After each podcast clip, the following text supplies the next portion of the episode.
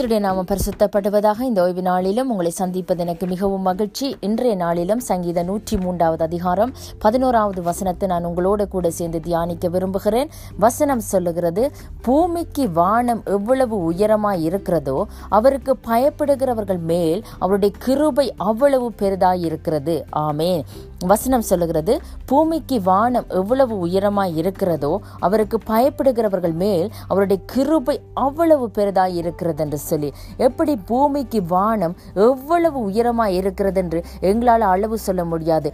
அப்படியாக அவருக்கு பயப்படுகிற ஒவ்வொருவர் மேலும் அவருடைய கிருபை என்ன செய்கிறது? பெரிதாக இருக்கிறது என்று சொல்லி இன்றைய நாளிலும் வசனம் எங்களை பார்த்து சொல்கிறது. அதனால நாங்கள் எவ்வளவு அவருக்கு பயப்படுகிறோமோ அவ்வளவாக அவருடைய கிருபையை எங்களுடைய வாழ்க்கையின் ஒவ்வொரு பகுதிகளிலும் நாங்கள் உணர முடியும் என்று சொல்லி நாங்கள் ஆசீர்வாதமாக இருக்க முடியும் என்று சொல்லி அவருடைய வசனம் சொல்லுகிறது. பன்னிரெண்டாவது வசனம் சொல்லுகிறது.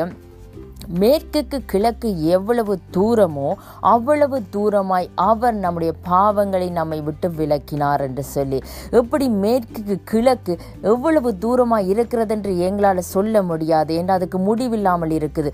அதே போல அவர் எங்களுடைய பாவங்களை நாங்கள் அவருக்கு அறிக்கை செய்து விட்டு விடுகிற பொழுது அதை ஒப்பு கொடுத்ததிலிருந்து மனம் திரும்புகிற பொழுது அவர் என்ன செய்கிறார்? எங்களுடைய பாவங்களை எங்களை விட்டு தூரப்படுத்துகிறார் எங்களை விட்டு விலக்குகிறார். அப்பொழுது நாங்கள் இந்த உலக உலகத்தில் புதிய ஆசிர்வாதங்களை சுதந்திரித்துக் கொள்ளத்தக்கதாக அவருடைய வார்த்தை எங்களுக்குள்ள கிரிகை செய்யும். இன்றைய நாள் வார்த்தையின்படி கத்தர் உங்களை நிறைவாக ஆசீர்வதிப்பாராக. ஆமேன்.